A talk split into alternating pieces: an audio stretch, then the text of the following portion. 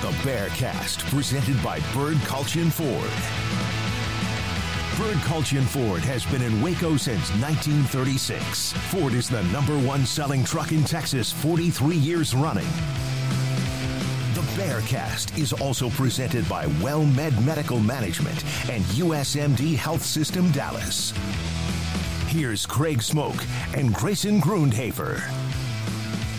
And good afternoon on this Tuesday, February the 21st, 2023. Craig Smoke, Grayson Grundhafer, Garrett Ross behind the scenes. Welcome into the Bearcast on SicEm365.com. 365 Sports and our Baylor YouTube channel, uh, Baylor Bears on SicEm 365. If you haven't hit subscribe, please do so and uh, help support what we do and help uh, keep us uh, making sure that you have the best possible coverage of the Baylor Bears athletics program and also, you know, various talk about other subjects as well. But we are here, as always, on Tuesdays at around noon to talk all things going on in Baylor athletics. Grayson, uh, how are we doing this week, man? Good, another fun week. And, you know, we always talk about this during the spring. We start to have all these sports that get ramped up, and it's kind of fun to cover those and just watch them and see how they progress throughout the year. So that's obviously been fun. Basketball has been the headline. Um, tough loss this weekend, but again, fun to watch. They're a good team. And so, yeah, overall, good week to watch Baylor sports and a lot of good. And then also, as you had in your column, a, a lot of bad as well. Yeah, I mean, there were some hits and some misses uh, across the the athletics landscape. Uh, we probably aren't going to get into like all 20 sports every week that are going on just simply because it's it's a lot to uh, to digest but if you are looking to digest kind of a weekly summary then I suggest uh, taking a look at the good the bad the ugly column that I write it comes out each Monday and that's uh, a nice like I said digest for you to be able to consume everything, I guess that's that's going on in sort of bite-sized fashion. So yeah, it depends on where you look. Tennis has been a little rough lately as far as getting wins. Golf's been, in, you know, kind of in the middle. Uh, they've been doing well. I mean, it, like I said, it kind of depends on where you look. But right now, basketball is where all the attention is. I mean, that's where uh, they are now into the grind of the last couple of weeks of the regular season. You got the Big 12 conference tournaments right around the corner. And uh, in terms of both basketball programs, there's a little bit of a mixed bag there as well. And last week was was certainly that. Uh, the women struggling mightily, uh, can't buy themselves a win. Now four straight losses and uh, hovering right around 500 in conference play, which is highly unusual for them. And uh, for the men, yeah, a, a, bit of a mixed bag last week with the win over West Virginia and then the loss to Kansas. So uh, let's start off with the men. We've also got an important date coming out for football uh, that we will discuss as the spring schedule starts to take a bit more shape as well. But uh, for Baylor men's basketball, I mean, uh, had a fantastic year up until this point. They've got K State coming up later on tonight. Uh, Jerome Tang, the return trip to Manhattan after Tang and company came into town and got the big surprising win in his first duel with Scott Drew. And we know how emotional that was, Grayson, and that ought to make for a you know really interesting game tonight because they've been struggling really uh, the last couple of weeks in particular. K State in in you know, really since that Baylor game, they sort of lost a little bit of momentum along the way. Whereas they started out of the gates just red hot, one of the best stories in college basketball. And you're like, shoot, Jerome Tang's like this new superstar head coach, and uh, they've they've lost a little steam along the way, safe to say. But for uh, Baylor men's basketball, uh, before we get into tonight and what the K State matchup means and all of that, uh, you look back at last week and uh, getting that win over West Virginia. Obviously, that was important because that's a team that is behind you in the standings. Last thing you wanted to do in this very tight race was go and lose a game that you weren't expecting to lose, and that would have been the case had they lost to the Mountaineers. Instead, Jalen Bridges gets the two and zero oh uh, you know, performance uh, look uh, earns two wins uh, against his old team. So that's one of the fun underlying stories. But 79 67 at the Ferrell Center. Turn around, though, and go to Lawrence, Kansas. And, you know, feeling great at halftime. You're up by double digits. Everything's going about as well as you can imagine. And then one of the worst second halves that we've ever seen from a, a competitive Baylor basketball team unfolded there in Lawrence, and KU goes from down double digits to winning by double digits. So one and one on the week. Now a game back in the Big 12 standings. Kansas and Texas still on top. As we mentioned, the big game against K State tonight, and really you got to win all of them from from here on out uh, to if you're looking at just the regular season crown, and you'll need a little bit of help as well. So, uh, what did you make of the one in one showing last week? That really, I guess, the big story coming out was that second half. Uh, and, and you know Kansas earning that win. Yeah, so I mean, I don't want to brush over the West Virginia win because Sure. that's another top twenty-five KenPom win, which is just fascinating to see. That you know, West Virginia is only four games over five hundred, but they're twenty-fourth in KenPom. That's a really competitive team, and they came out um, and beat up on Oklahoma State uh, this week as well. So Big win for Baylor. They won by double digits. That game was never really in doubt. You know, it was like a six point game for a long time. Baylor jumped it out to uh, double digits in the second half, came away with a big home win. But the Kansas game is where I want to focus a lot of the attention. So obviously I, I'm sitting there watching the first half and they looked outstanding. Like their guards were hitting crazy threes. Keontae George taking really tough shots, making them. Keontae had the big dunk, which so far is the highlight of the year, in my opinion, as far as just individual plays. It was fantastic. Dun- dunked on uh, KJ Adams. Um, and then LJ Cryer and Adam Flagler continuing to do what they've done over the second half of the year, and that is just score points in bunches. And that first half was so impressive. But I think I went to halftime, and I know the announcer said this, and I felt this way as well. You know, it was only a 13 point game. And I think if you sat there and watched that game, it really should have been like 20 or 25. It, it should have been a complete snowball like what happened in the second half. Um, but KU was able to get to the foul line which is something that happens a lot now in Fieldhouse, and they were able to make up some points just by getting to the free throw line. I think it was like 15 to 4 free throw advantage in the first half, which really allowed them to at least stay within striking distance.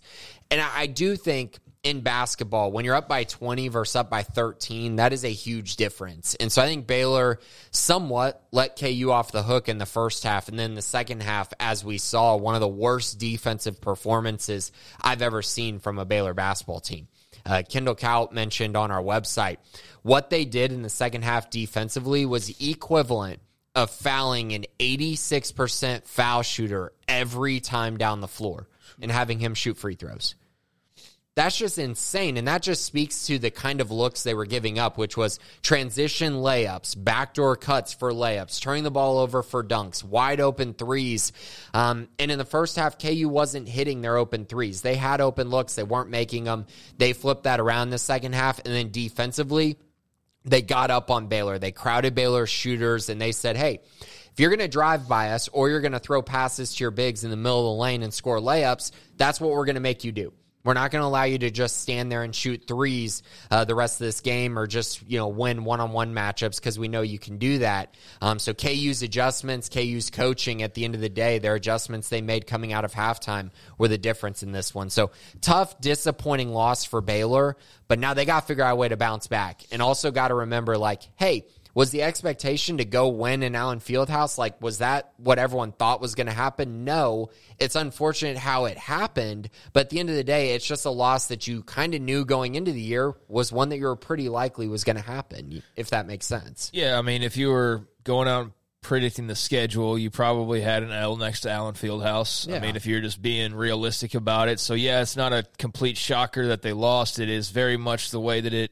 happened. And, yeah, just um, atrocious defense. Just a really bad second half. I mean, all time historically bad second half. That uh, I mean, anytime you're you're up, you know, fifteen or ish.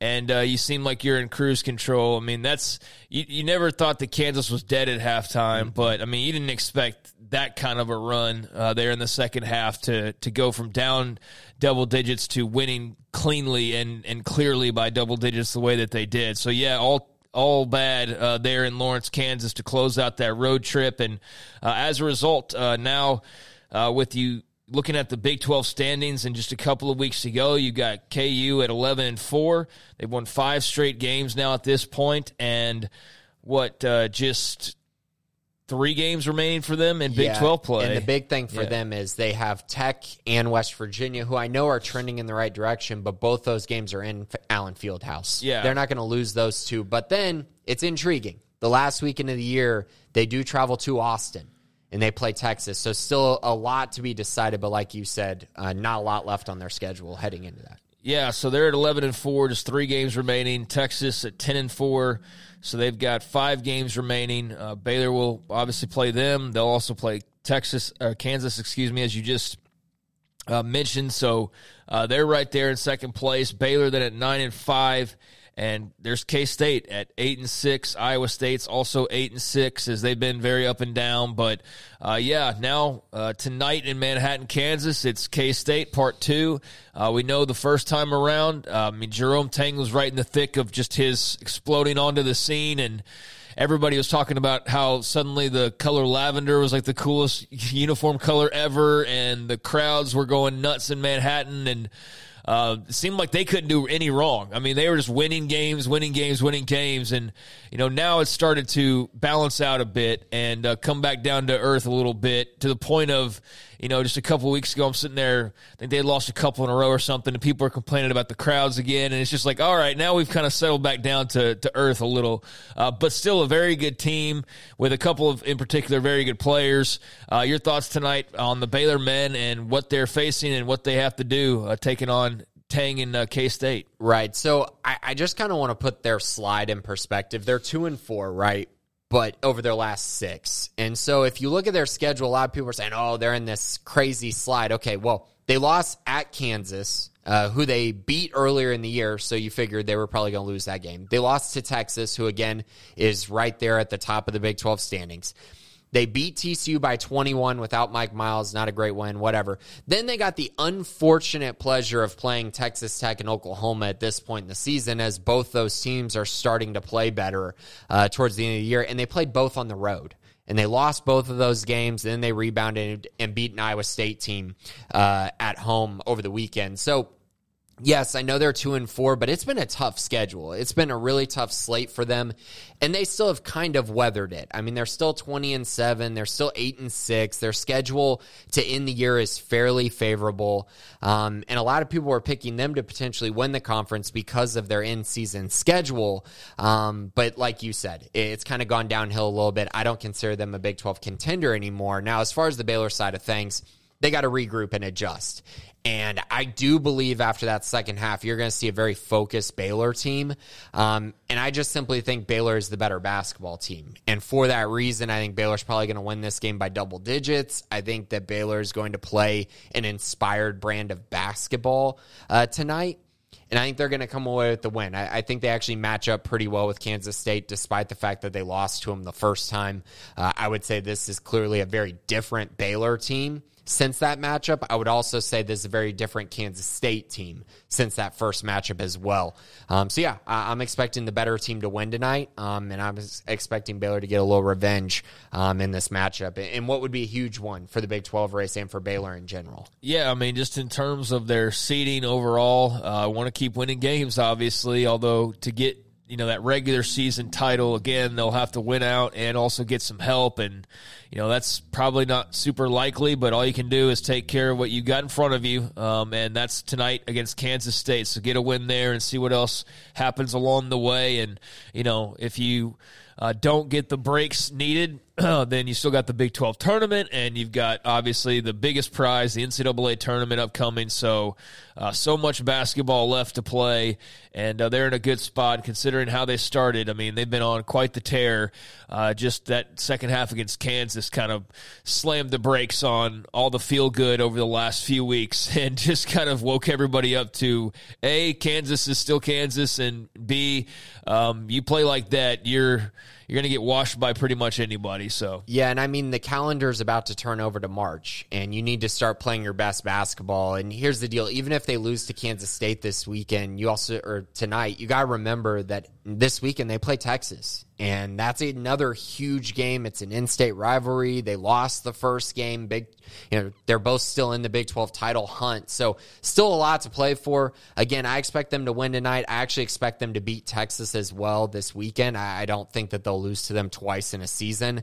Um, and so I'm anticipating a bounce back week uh, for this Baylor basketball program, and they really need one um, because, simply put, I know we're, we're, harping on this Kansas second half, but to me, the bigger issue is they're second in KenPom on offense, they're 88th in KenPom on defense that has got to get fixed some way, somehow. I'm not saying that they need to have a top 25 defense the rest of the way, but they need to at least be top like 35 if you actually want to win a national championship.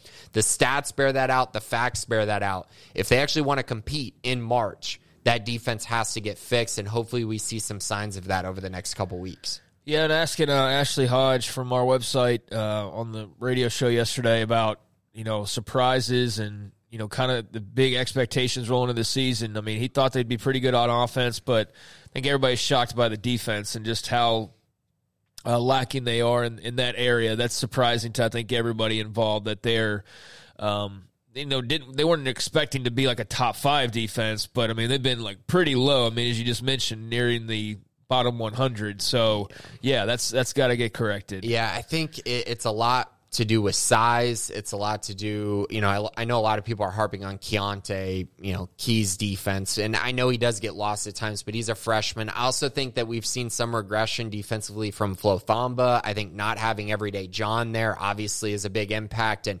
watching him move, he's he's not back. Like you can tell defensively, he's just not quite there, which is to be expected. Um, and Scott Drews mentioned, I think he mentioned it on uh, y'all's show, just talking about how he thinks it'll be a little while before it's all comes together for this team and for uh, everyday John as well. So they need to make strides in that area. They need to continue playing really good offense, which we've seen up to this point. I, I know what to expect from Flagler and LJ.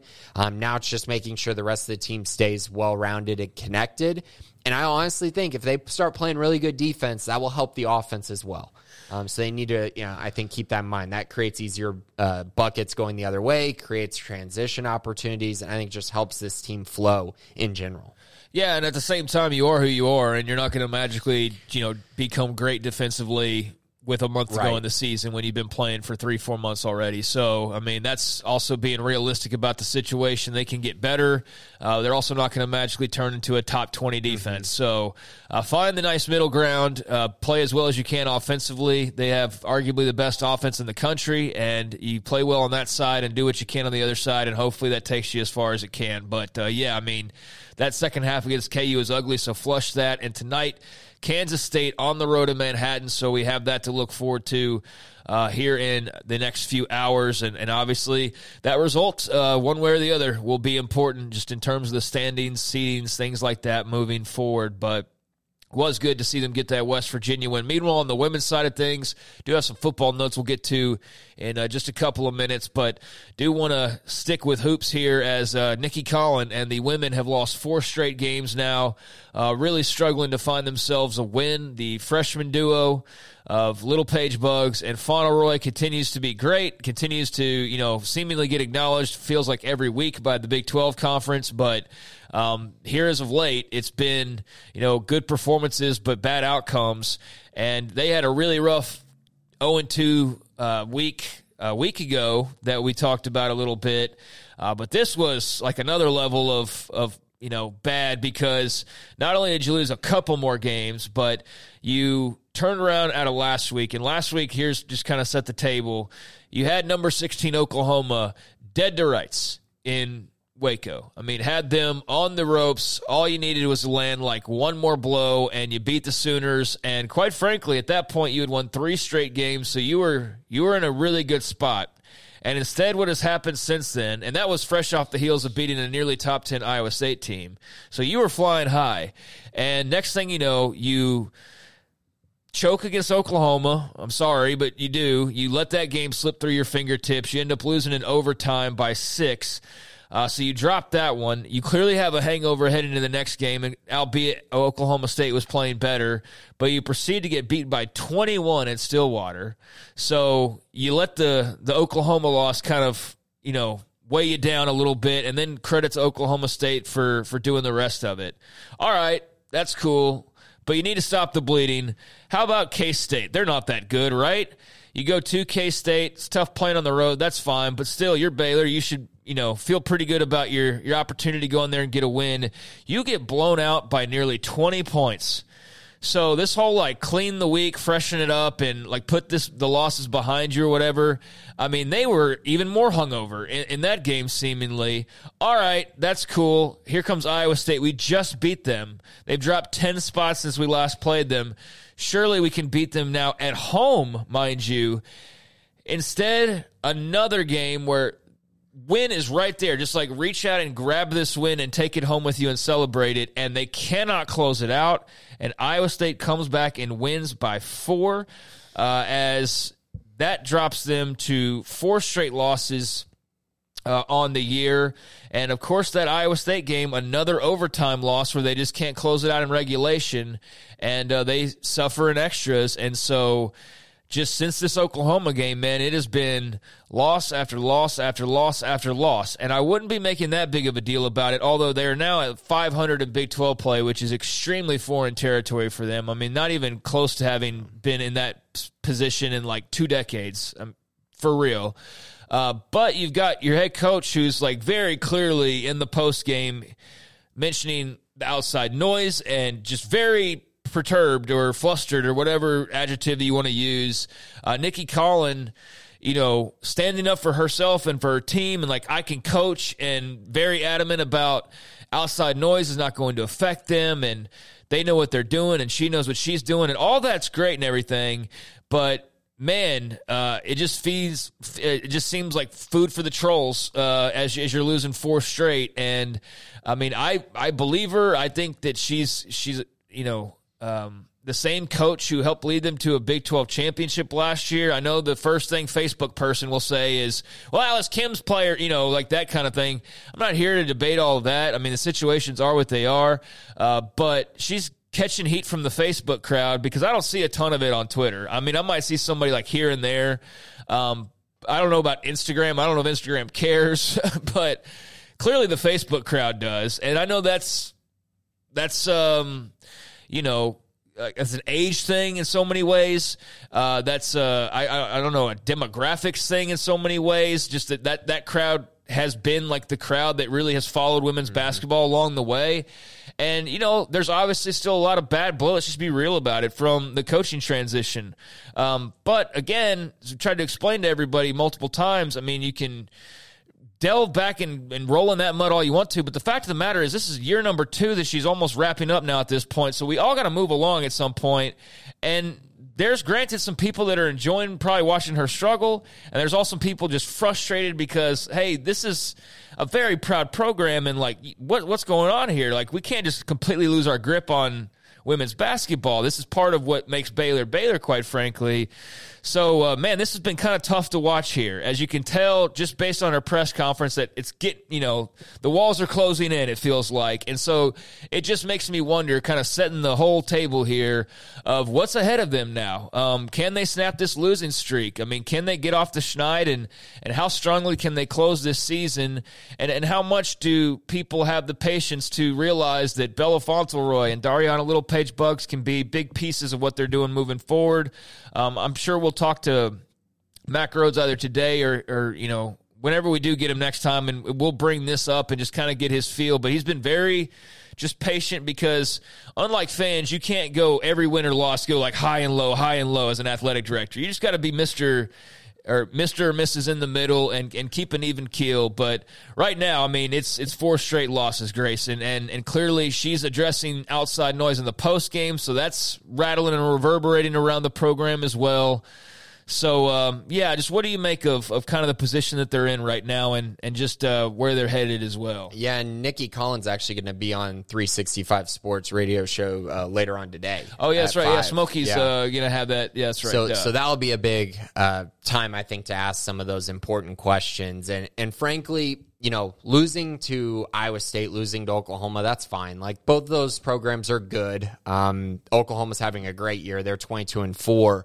Um, and losing to Oklahoma State, who's on a roll right now, they're nine and five in conference play, uh, tied for third, is not not horrible either. But going on the road and losing to Kansas State by twenty is a problem. Um, Kansas State is now four and ten in the Big Twelve, and just to put some context on how bad this loss was, um, after Baylor lost to Kansas State by twenty.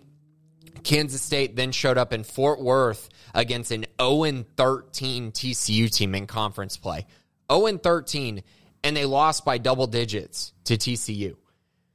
That's just inexcusable. And, and that's kind of where K State is at as a program. And that just tells you how bad that loss was for Baylor. And I know you don't want to make too big of a deal about it, but you kind of have to right now because now they're inching dangerously close to being on the bubble and out of the NCAA tournament which would be unprecedented for this program. I don't care. You know, the injuries, I've mentioned this, the injuries have piled up. I understand that. Um, but to be on the bubble, even with, I mean, there's still talent on this roster. Like, this is still a program that recruits at a high level. There's no reason for them to be on the bubble and losing to a program like Kansas State at this point, in my eyes. And so now you turn around and you go, hey, okay, they've lost four in a row. How do you get this back on track? Well, they have great opportunities to get back on track this week. They go to TCU, who, as I mentioned, is now 1 in 13 in Big 12 play. Absolutely cannot lose that game. You lose that game and you're squarely on the bubble in my eyes. Um, and then they play Texas Tech, who is four and ten and is on a big losing streak as well, kind of like Baylor is. And that game's at home. Another game you cannot lose. Um, so two in a row. They need to go two and zero oh this week. Then they play at Texas. You know, odds are you're probably going to lose that game, but it'd be great to see them bounce back and win that. And then you get West Virginia at the end of the year, who's sitting tied with them in the standings. So three great opportunities for wins, three games they absolutely should win, and then a matchup against a rival who you can still go beat. So still plenty of time for them to build their resume more and get back on track uh, as March is right around the corner. But you know these past couple weeks have been really, really tough to watch, and they're just not in a great place right now. Yeah, no, they are uh, in desperate need of a win. That would make everything, I think, feel a lot better, even if it was only temporary. As you mentioned, uh, Smokey's actually going to be recording a piece with her, okay. so we'll have that uh, locked and loaded. I don't anticipate that it's going to be like some long 20 minute deep dive. I think it's going to be kind of, you know, just a, a quick check in, but uh, a check in nonetheless is probably needed, and, and, we haven't done that in quite some time. So that'll be a nice change of pace from just simply hearing her in press conferences, which as of late have been tough. And Garrett, you follow them, you write about them for the website, the Baylor women's team. So you've been uh, tracking all year, and we always like to you know dive in for a, a second to get your take and i think i kind of ran the gamut of summarizing sort of mm-hmm. what's been going on lately but did i miss anything and, and, sort of where are you right now with with where they sit um, I think you kind of nailed it. Honestly, when you look at the team, I feel like the, there have been reasonable concerns from Jaden Owens' offensive production all season long. Um, and I think right now, if you're a team and you're scouting Baylor, you realize that if we can not let Sarah, if we can take Sarah Andrews out of the game offensively, then there's no real scoring threat from Baylor. And then if you go back and look at what Caitlin Bickle's been able to do defensively uh, over the past, I would say, month or so, she gets in foul trouble. She, she and there's no help off the bench. The bench is so short because of everything with you know Asia getting hurt and Dre not being able to play, and then with whatever was going on with Kendrick Gillespie from a personal standpoint. So there's no help there. So if you can attack the basket and you can get uh, Caitlin in foul trouble and you can keep Sarah from scoring, you can beat Baylor. And I think the fact that you're having to rely on freshmen to really carry the load night in and night out is concerning at this point. But you, if you flip the script, maybe you can build off that and use that positive momentum going into next year. But right now, man, it, it's it's this is what I've been concerned about all year. They, they rely too much on shooting the deep ball. If you look, yeah. they, they rely. Uh, so Sarah, Ja'Mee Asberry, and um, um, Jaden combined for one of fifteen from downtown. At some point, you've got to stop dr- shooting and drive to the rim, man. Right. Like and, and, they just haven't been able to do that. I think they're in their own head at this point. When you look at the the remaining schedule, I see your best case scenarios two and two, like, and you have to at least go two and two. So yeah. two and two with a schedule of Texas Tech and West Virginia at home, and I then a road think, game. I don't think you beat Texas, and I don't think you beat West Virginia. And the reason I'm saying wow. that with West Virginia is because their head coach is in I feel like is in Nicki Collen's head. She was the head coach of South Dakota State who beat them last year in the tournament. They handled business when they were in Morgantown. Now you're coming into Waco, and if you're, I just you know, maybe that's just me kind of, you know, being self or not selfish, no, I but mean, they're both apprehensive. seven and seven. I yeah, mean, yeah. Uh, that's just kind of where I'm at right now. Looking at this, I, you know, you beat Tech by 20 the first time around. TCU is what it is. Texas, I don't see you beating Texas. But that wild card game with West Virginia, if they if they can get over that hump, I think your best case scenario is two and two. Yeah, no, I mean that's that's very fair. That's why we asked, and and that's uh, you know with the old uh, I guess, ways of doing things where you're very post driven. You know, the last thing you wanted to see was like a red hot shooting three point team, and that was kind of their Achilles heel. We can all go back to the Louisville game back when Brittney Griner was still playing, and that was like the way that you could get to them was just a hot shooting team. There wasn't much they could do about it, right? And then with Nicki Collen, the idea is they're they're not so much post driven. It's like you rely a lot on shooting, and if you can't shoot well on a given night, then you're just kind of screwed, man. And instead of having an option to pivot to that you feel strongly about, it's like, well, just keep firing and hope they start dropping. Their options are young. The options right, that yeah. they're trying to you know feed the ball and to. That's for various reasons, and and like to her credit, like she's not dealing with the full deck, but also that's not going to stand as like a, a, reason why you're not where you're supposed to be, and and you can't do that year after year, and you can't really even do that like ten games in a row, or you know whatever you want to you know point to stretch wise. Um, and, and she's not been like you know out there making an excuse or anything, but it is just it's frustrating when you start to look okay what's what's going on, and and yeah, there's not so many. There's not a lot of options out there for you when it's you know, dadgum near March. I mean, it, this is go time now. Like, you don't have a transfer portal right now. You're going to have that in the off season. You had all your time to, to get this together, and you caught some bad breaks, but I mean, it is what it is. So, got to rally the troops and just keep chipping away and firing away. And, uh, yeah, I mean, I think two and two would be your baseline. Three and one would be ideal. Four and zero oh would be a dream because that means you beat Texas, and that doesn't seem all that likely at this point. But anything less than two and two, and that would be really really bad news. And right now, you mentioned them being on the bubble. Uh, I see them in the latest ESPN as an eight seed. Mm-hmm. Uh, so that's sort of where they're sitting right now. It is hard to imagine a tournament without them in it, but I mean that's kind of the fire that they were, you know, playing with, and so. Understand uh, frustrations, and she's probably as frustrated as much as anybody. Again, we'll hear from her on 365 Sports, her being head coach Nicki Collen uh, later on this afternoon. But yeah, just super unfamiliar territory. So the stands right now, standings right now, Oklahoma and Texas both at 12 and 3. OU on fire. They've won six straight games. Uh, then you got Oklahoma State and Iowa State are both at 9 and 5. They each have uh, been on a little bit of a streak. Oklahoma State having won five straight now. So the state of Oklahoma playing some good women's basketball. But yeah, OU, Texas, Okie State, Iowa State, and then the pair at 7 and 7, West Virginia and Baylor for what it's worth, KU six and eight, Tech and K State four and ten apiece, and then TCU at one and thirteen. So, yeah, um, need to get at least a couple of wins in these next two, eh, or yeah, at least a couple of wins in these next four. But uh, getting three or four wins would be far, far more ideal. Although very tough to pull off. Yeah, and and really quickly, they're an eight seed, but just to be clear, let's say they do go you know, the direction that Garrett just said, wins against TCU and Texas Tech aren't going to help you at all. Those aren't impressive wins. And then if you lose to the two teams that are actually, you know, relevant on your schedule, you know, if they go two and two and then they're bounced in the first round of the Big 12 tournament, which they're trending in that direction right now, um, I think they're probably looking at like a 10, maybe an 11 seed. I, I, I mean, because I mean, if you're an eight right now and you don't get any big wins on your resume, you just add two wins over kind of you know what I would call cupcakes. Like that's not going to really move the needle. Now, if you go one and three during this stretch and then bounce in the Big Twelve tournament, you're probably one of the last teams in the field. So that's kind of where I, I view them at right now.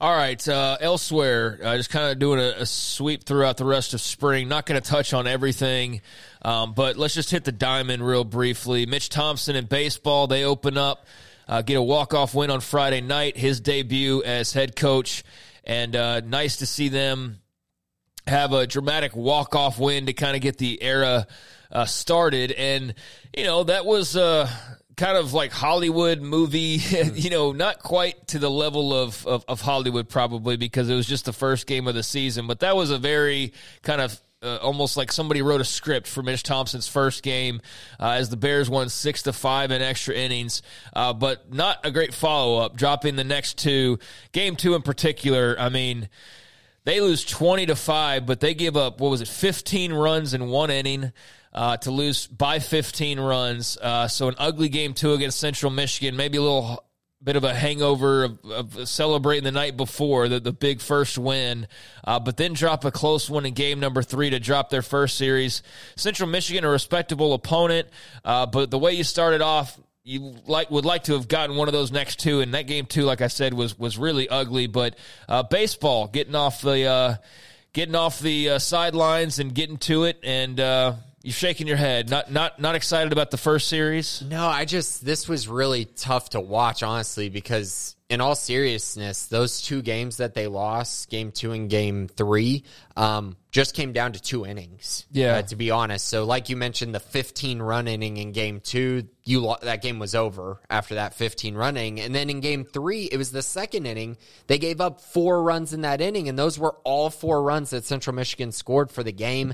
They lost that game four three. I mean, it was a close one, uh, especially in the sixth, and um, it's just it was frustrating because it felt like Baylor.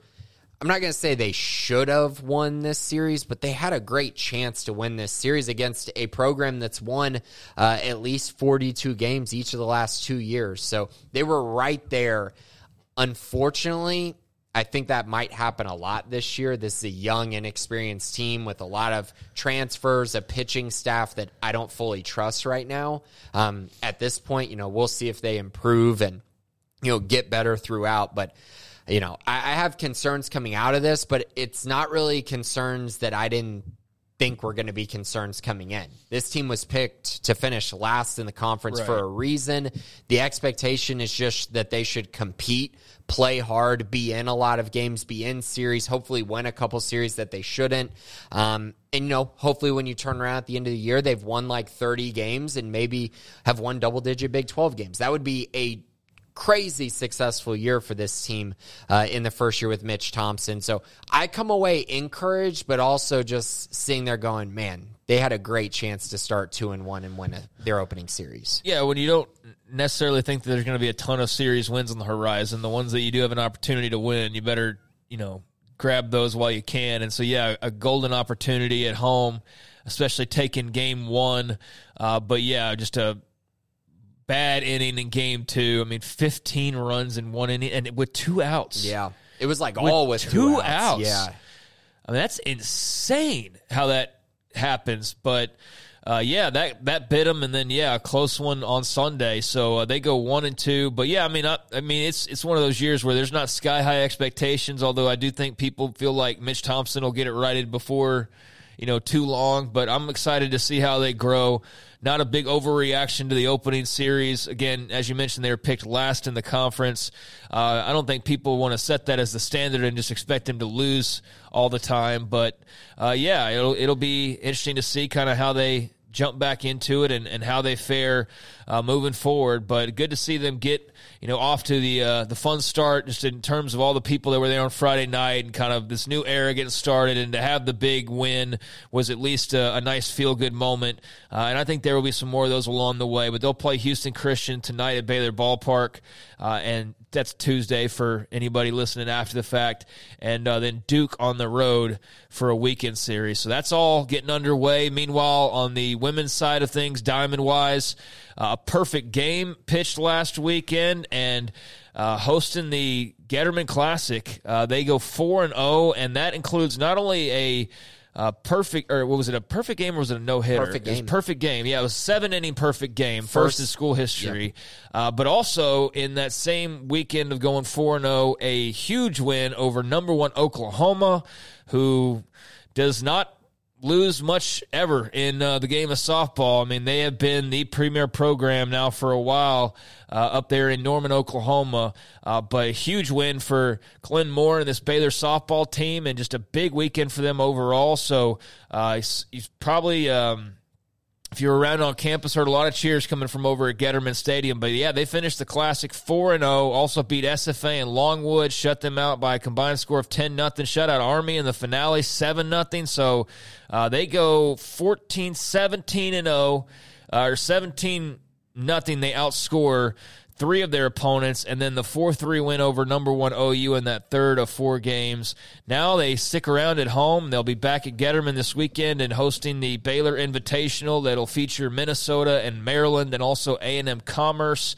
Um, so they'll have a bunch of games coming up uh, starting uh, later on this week. But man, what a what a start for Glenn Moore and uh, Dariana Orme with the uh, the yeah. perfect game, and also uh, had some some more impact uh, on the mound and and uh, just team wide uh, throughout the rest of the weekend as well. But man, what a great start for for that program. Yeah, Dariana Orme, she was fantastic this week. She pitched against Oklahoma as well, got the win in that one. Um, gave up six hits, but didn't give up a single earned run. She was fantastic. Like you said, she had the perfect game as well. Uh, Baylor's had a perfect game in the past, but it was in a five inning game. So, like you said, first seven inning perfect game uh, in Baylor history. Fantastic to see that. They had a great week, and this is a bounce back uh, for them because they lost to Arkansas in what was a very close game. This is a top five Arkansas team that they lost to, and they bounced back in a huge way this week. I, you know, I know it didn't get publicized a lot, but just to put in perspective, I think I the I'm trying to make sure I get the stat right, but I believe Oklahoma has lost seven times in the last two years. Something like that, yeah. It's something crazy. Like, this wasn't just a, a big win. This was a historic win for the program and for, you know, just Baylor this year. Um, but I think it was something like they're 128 and eight. Oh in, yeah, they've been last like exceptional. It's the first win for Baylor over them in like five so, years. So yeah, they're 123 and eight since 2021. 123 and eight. This is an epic win, and it wasn't like they were facing their backup pitchers either. They they faced their their ace, I believe, in that game. So they they definitely you know they got pushed and Baylor pushed right back, came away with a massive win, and um, very happy for them. And now they're finally ranked, which also they're ranked 25th in the nation. Come on, guys. Do better. They just beat the number one team in the nation and they only moved up to 25, and their only loss is to a top five Arkansas team.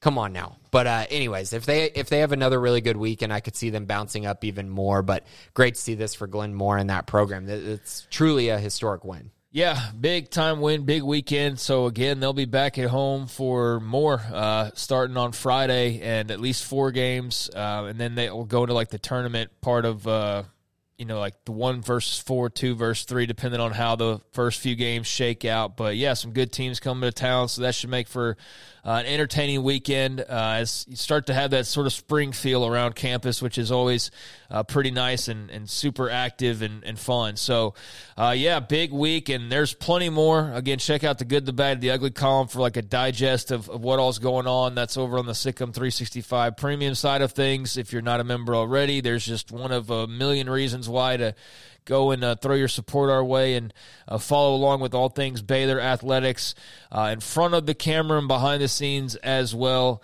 Uh, but yeah, there's a little bit of a roundup of kind of all things going on right now, or a lot of the things going on right now. Um, let's touch briefly on a couple of football notes. There's not a lot to get to. The spring game was announced as far as like we just know dates now, and we didn't know that previously, so that's good to to have out there.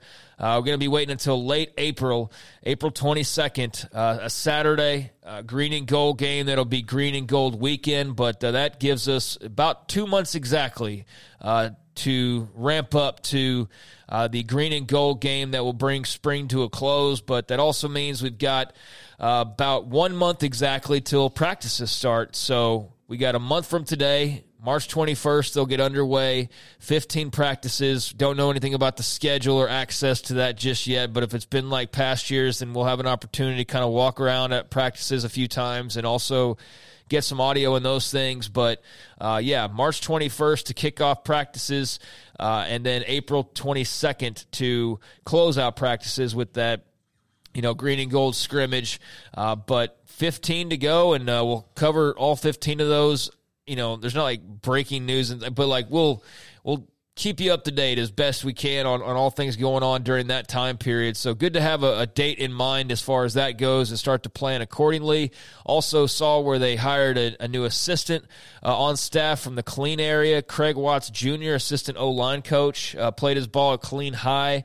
Uh, used to play in the NFL for a, a bit as well, and so he's going to be heading back, as he said in his message, to the two five four uh, and helping out Eric Mateos and Jeff Grimes. But yeah, Craig Watts now Baylor assistant O line coach. So just a, a, small staff note there as well. But uh, Grayson, he's, anything Yeah, he's coming in for Patrick and I think. I'm not sure where he's heading, but he was. I, th- I, don't know if it's GA, if that's kind of how they they get around this, but yeah. So I think that's that's basically replacing. the gist of it. He's not yeah. a full time assistant, right. one fifth, one of the ten main. Yeah, mm-hmm. And so he'll come in. That was, I think, a nice pickup and an intriguing little news story. And then, of course, like you mentioned, the uh, spring game you know, so excited for that. Excited to get spring football started. Uh, it should be fun. You know, I think the biggest thing is seeing who's on the roster, who's not on the roster, because we get more clarification on that uh, with the spring roster. And then, of course, position changes because uh, you know we're going to see it. We saw it last year. There were a lot of storylines. Christian Morgan was playing the star position um, at this time during the spring. And so we're going to get to talk a lot about that as well and also get our first look at you know the newcomers. Lots of transfers on this team, lots of new faces, so uh, a lot to talk about for sure. And that we that always is a lot of fun, and, and I'm sure it will be again this year. Yep. So we've got that to look forward to here over the next few weeks, and we'll ramp up. But basketball very much the headliners right now, and, and that'll be the case uh, from from here on out. But we'll have that hopefully good amount of crossover as far as like them playing in the tournament, and then football's ongoing, and then baseball and softball are doing whatever they're doing, and then all the rest of the sports as well. But hope to have some some major activity going on here in a month's time. And uh, plenty to still be talking about. Uh, but that was kind of it football wise. I mean, there wasn't, you know, you think about all the different freaking stories there have been this offseason. This is like the first time it's kind of just settled down somewhat yeah. because there's been signing days or coaching changes or transfer portal stuff or I mean you name it they've pretty much been at it since uh since the season wrapped so yeah kind of a little lull although I mean uh, I guess there was uh, football wise some some alums that were playing in the XFL this past weekend. I had an article on that. So you maybe saw Abram Smith or Josh Gordon or those guys on TV. Seemed like it was a nice opening weekend for that league and for those guys. But yeah, I mean, that'll kind of have to tide you over outside of recruiting stuff. But, uh, Good to good to see that date out there. So, uh, I want to get into some mailbag questions yeah, here. Let's do it. All right, we'll touch on a few more things here to close it out as we normally do with the uh, mailbag here on the Bearcast. And let's start off with Scotty B, the Baylor King, buy or sell. The Big Twelve will have one, okay. The Big Twelve will have two one seeds for the NCAA tournament for men's basketball. Yeah, I'm going to sell it. I, think that they're going to have one, and I think it's going to be Kansas. And then I, I, I think Baylor and Texas will probably be on the two line. That's just kind of where things are trending right now. It just my my issue is is how are these teams going to pass Houston, Alabama, Purdue, and Kansas? I, I just think it's going to be hard for those four to get moved out unless they go on a really long losing streak. Um, and there's also some other teams that I think are still ahead of them. So yeah, I, I'd say sell. Uh, let's see here the committee uh, didn't they release their rankings here recently? They had those updated rankings. I think I just okay, it's loading up now. So they had what was that? Uh, Alabama at one, Houston at two, Purdue at three, Kansas at 4 mm-hmm. So that's uh, yeah, Kansas is the safe bet for sure, and that's the one I would go with. And yeah, I don't think they're going to get two number one. It's just going to be hard yeah. to like. Bama doesn't really play anyone in the SEC. Houston plays no one in the American, and Purdue, you know, Big Ten soft as well. I just it's going to be hard to pass those teams. I, I think even if they go on a huge winning streak. Thank you, Scotty, for the question. Master Pierce, MPH, what a win by Baylor softball. Drove up from Houston to watch the game. It was 100% worth it. Do you guys know how Glenn Moore recruits and the types of players he goes after? The team chemistry is incredible. Yeah, I mean, I, I don't necessarily know his recruiting strategy, but what I do know is some of it's been transfer portal. A lot I, of it's been transfer. I was going to mention that we know that he targets the transfer portal, and we know this year specifically he's hit on these transfer additions, which hasn't always been the case over the past few years, which is why we've kind of seen some up and down ups and downs, honestly, from the softball program that had been so consistent for quite a few years. Um, so great to see them kind of it, it seems at least getting it back on track. Yeah, and uh, look no further than Miss Perfect Game from the yeah. transfer portal. Uh, Dariana coming over from Fresno State. So that was one of the, the players that they went and got in the portal. And I do know last year, remember when they were uh, it was just kind of like middle of the road, sort of struggling here and there. Not like a whole lot to get excited about, but I remember there was a lot of talk about like wait till next year, wait till next year, and uh, there was just a confidence about that, and uh, you know hitting the transfer portal and um, the way the team had been shaped up, that there was a feeling that like, hey, they're going to be pretty good this upcoming year. And so far, I mean, you see how it started off, but I mean, looking, I mean, besides. Um, you know, Orme, and I hope I'm saying her name right. If I'm not, then yeah. I'll, I'll, get that right because I'm a stickler about that. But uh, Gavon as well, who had the big mm-hmm. home run, also a transfer. Yeah. So like that's that just goes to show you right there, like two of their biggest players this past weekend, both from uh, the transfer portal. Uh, she had come over from SFA, so with the big home run. Um, you already had a, a, pretty significant impact coming out of two of your portal additions. So that's part of it. But outside of that, I don't really know. I mean, that's a question I think like if Faith has an interview with Glenn Moore or we happen to get him on the show, I'll try and keep in mind to uh, you know bring that up with with Glenn Moore. But definitely succeeding in the transfer portal is is part of their strategy. Master Pearson, glad to hear that you had a good time. It seemed like if there was ever a weekend to drive up and check out you know Getterman Stadium for some softball, last weekend was a heck of a weekend to do so. So glad to hear that you had a good time. DWH 1845. Which quarterback room would you prefer? The one that included Austin Novosad or the one that we have now? Well, obviously they would look different because uh, the moves they made to fill out the rest of this room were all based on his decommitment on uh, signing day. So, what are you looking at there? Blake Shapen and Austin Novosad and I don't know. know who the third quarterback is in that situation, or I mean, maybe it's still RJ. Maybe it's but, RJ Martinez, but we don't know that for sure. But we don't know that. So instead, let's go. It's Blake Shapen and Austin Novosad, or it's Blake Shapen and it is uh, Sawyer Robertson and it's RJ Martinez. Yeah, I mean it's the second one because it's better for next season. I mean, you know, you can make the argument that having Austin for 4 years and maybe once he turns, you know, gets bigger and puts on the weight for his frame and, you know, really turns the corner in his development, then maybe he'd be the best quarterback prospect of the bunch. Very possible. Uh, but I think for this next year and probably the year after, I, I just, I like the veteran leadership that they have in the room now. I like that you know, Sawyer Robertson has been coached by Mike Leach for multiple years and now comes over to Baylor with a lot of experience in that regard. Uh, you still have Shapen in both scenarios. And then you get RJ Martinez, who was very productive uh, at the FCS level. So to get him to walk on is massive as well. Uh, I, I, yeah, I, I think I'm going to go with the one that they ended up with, um, even though I couldn't have imagined saying that when Austin did decommit. I mean, here's the thing: is you know Novosad was the big high profile recruit here of, of late, but yeah, Sawyer Robertson was in a, a similar position. I mean, not necessarily like let's compare their elite 11 numbers and all that across the board but a four star rated guy that was coveted by mike leach and was going to be playing some games for the bulldogs here in the future i mean he thought he was good enough to go play and you know uh, air it out in the sec then that's good enough for me like i mean Uh, i'll i'll i'll default to the Pirates. So I don't think that there's really a major difference now. Like five, ten years from now, is Austin Novosad starting in the NFL and Sawyer Robertson not? Okay, then we can have a much clearer comparison. But I think on paper, a guy who just signed versus a guy who signed a year before, there's not a lot to differentiate. So you kind of can just two, two years. Two years, yeah, yeah, two years. So he's actually, yeah, been in college even yeah. longer. So he, he's older, an older guy. So however you want to split that up. So yeah, give me the extra quarterback in the room, and, and they would have addressed that too, and maybe it would have been R.J. Martinez, like you said, but this is what they have, and um, I don't think it's all that different from from if Novosad would have signed. So well, I think Sawyer basically did the same thing Austin did, except for the part where Sawyer completely shut down his recruitment after he committed to Mississippi State. He would have had a lot more offers, gotten a lot more high profile in my eyes, had he taken visits and gone to different camps like Austin ended up doing. So, I mean, rankings are always dictated by offers, and so I, I do find them to be fairly similar prospects as they were in high school, like you mentioned. So on paper, splitting hairs probably, but we'll get to see here in the next couple years what that answer really is. But for this year, I don't think there's any doubt that it's Sawyer Robertson, just because he's older, he's more veteran, he's more proven. Like, yeah, it may not be like a huge advantage, but it is.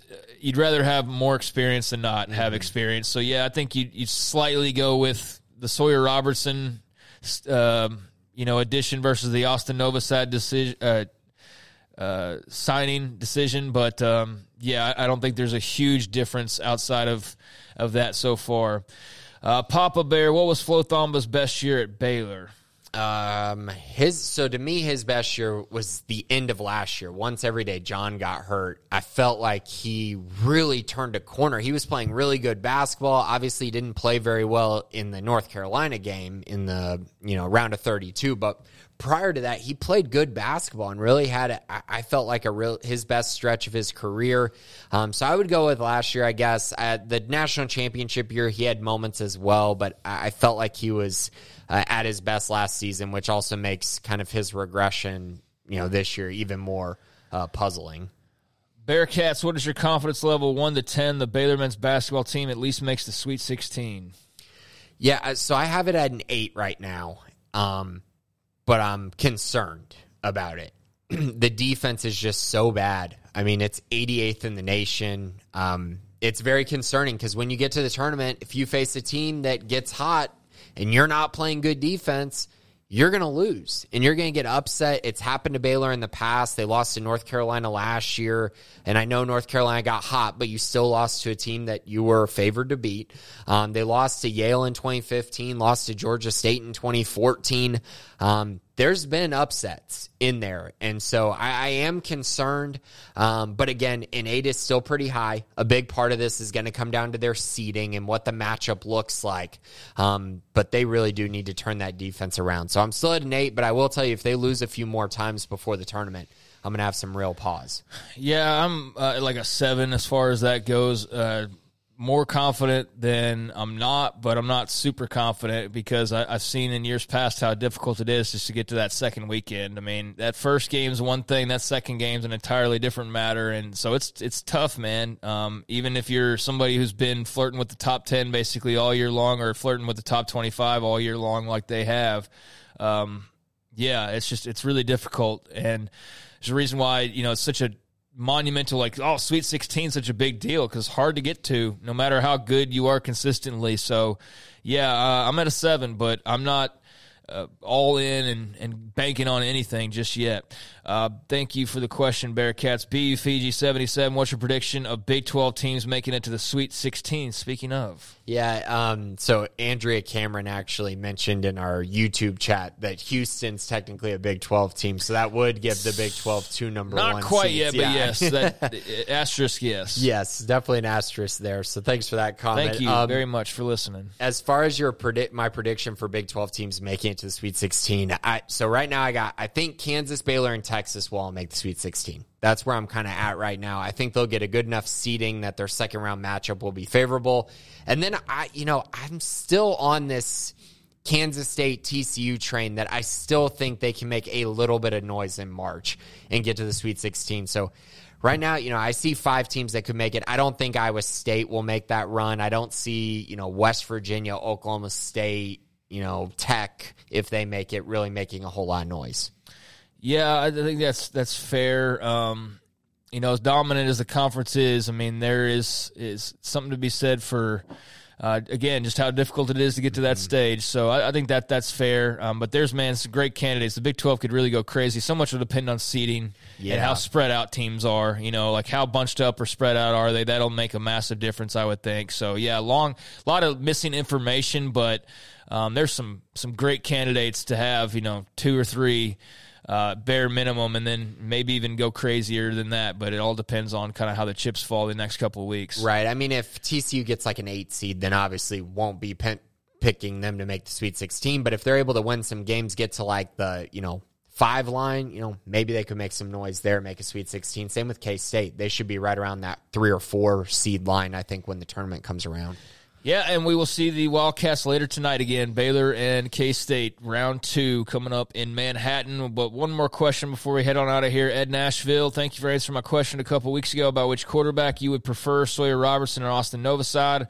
Uh, well, you're welcome, uh, Ed. Thanks for the question. After the spring competition with Robertson versus Shapen, and if Coach Aranda names a starting quarterback, what are the chances that the loser transfers out and then we would be back in the same position as before with no strong backup? Well, Ed, that's the reason why I don't believe they're going to name a starting quarterback coming out of spring football. That's how I think you avoid that entirely is you take that competition into fall camp and let them sort it out there and then go from there. And I would think that's probably something they uh, established in bringing in new guys is to you know let Shapen know like, hey man, you're not guaranteed anything. You're gonna have to compete, but.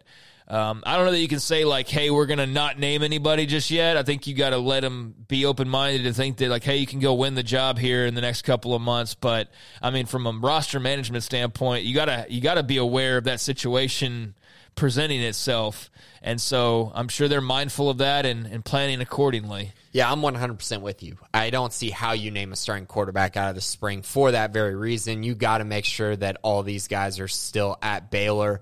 Um, you know, I would say though, I, I, do think that if you name Blake Shapen your starter, I, I don't see Sawyer Robertson leaving after just transferring in. Yeah, I, I agree. I think that that's that would be the safer way of playing it. I also think if one does leave, you still have RJ Martinez, who I, I still think is a fairly capable quarterback and could come in and play uh, for this team. Like he's better than what they had. Uh, well, you can argue he's better than what they had last year as their third string quarterback. I, I think upside wise, he might be better than Luke Anthony. We, we never really got know. to see Luke Anthony, yeah. so we don't know for sure. But um, yeah, I think they're going to wait till the fall. I think that's the smart decision uh, to go with, and that way you have all three of those quarterbacks. You know, when you come around to fall football, and you know you have depth in the room, which is so important. Yeah, I mean that's that's part of the the game nowadays, and always has been is you know handling your roster and your quarterback room. But now more than ever, it's it's a fragile situation if you don't do it right, and you can look up overnight and all of a sudden go from having a full room to having one guy. And yeah. Baylor's experienced kind of the gamut of that, um, and now yeah, really uh, big get in Sawyer Robertson and RJ Martinez as well, but they're going to have to be smart with how they, they handle that and, you know, letting guys know what the deal is and what to expect and keeping everybody abreast of, of just how, how the program operates. But um, I would imagine that we're going to be talking about Robertson and Shapen in that quarterback room for the next several months and, and probably in the next season. And, and, who knows when a starter's announced, but I'm not banking on it being in spring. Uh, I know that was a big talking point last year because we were all like either Shapen or Bohanon. Somebody's mm-hmm. staying, somebody's going. I don't think that they're going to run into that same situation this no. time around. I think everybody kind of knows the deal and everybody's locked in for this upcoming year. So I do think that that's a, a good thing. But let's see how it shakes out. You know, um, if somebody just goes there and blows the competition out of the water, who knows? But I'm not expecting that. I think we'll again be talking about this for a while. But thank you for the question, and uh, thanks to everybody who asked questions this week in the uh, mailbag. Scotty, Master Pierce, DW, Bearcats, Pawpaw, BU Fiji, and Ed. Thank you to all of you for your questions and for listening as well. Thanks to Andrea as well for um, uh, listening and chiming in on the chat room and, and everybody else a part of the program. Thanks to Garrett Ross behind the scenes as well. Garrett, uh, will be with us again this afternoon from 3 until 6 with Smokey and Paul. But, uh, Grayson, anything before we head out here? No, just be sure to listen to uh, 365 Sports 3 to 6 Monday through Friday. And then, of course, SicEm 365 Premium for all the content, all the you know up to date information, especially as fall or spring camp is right around the corner. You you don't want to miss out. We we have all kinds of content and coverage of uh, spring camp and spring football in general. Yeah, t minus one month till that gets fully underway. In the meantime, seeing videos of Josh Cameron uh, yeah. slinging some weight around and some others as well. That's been fun to see some glimpses behind the scenes. But for Grayson Grundhafer, Garrett Ross, for you out there, thank you very much one last time, and we'll talk to you next week. This has been the Bearcast on SicEm365.com, 365 Sports.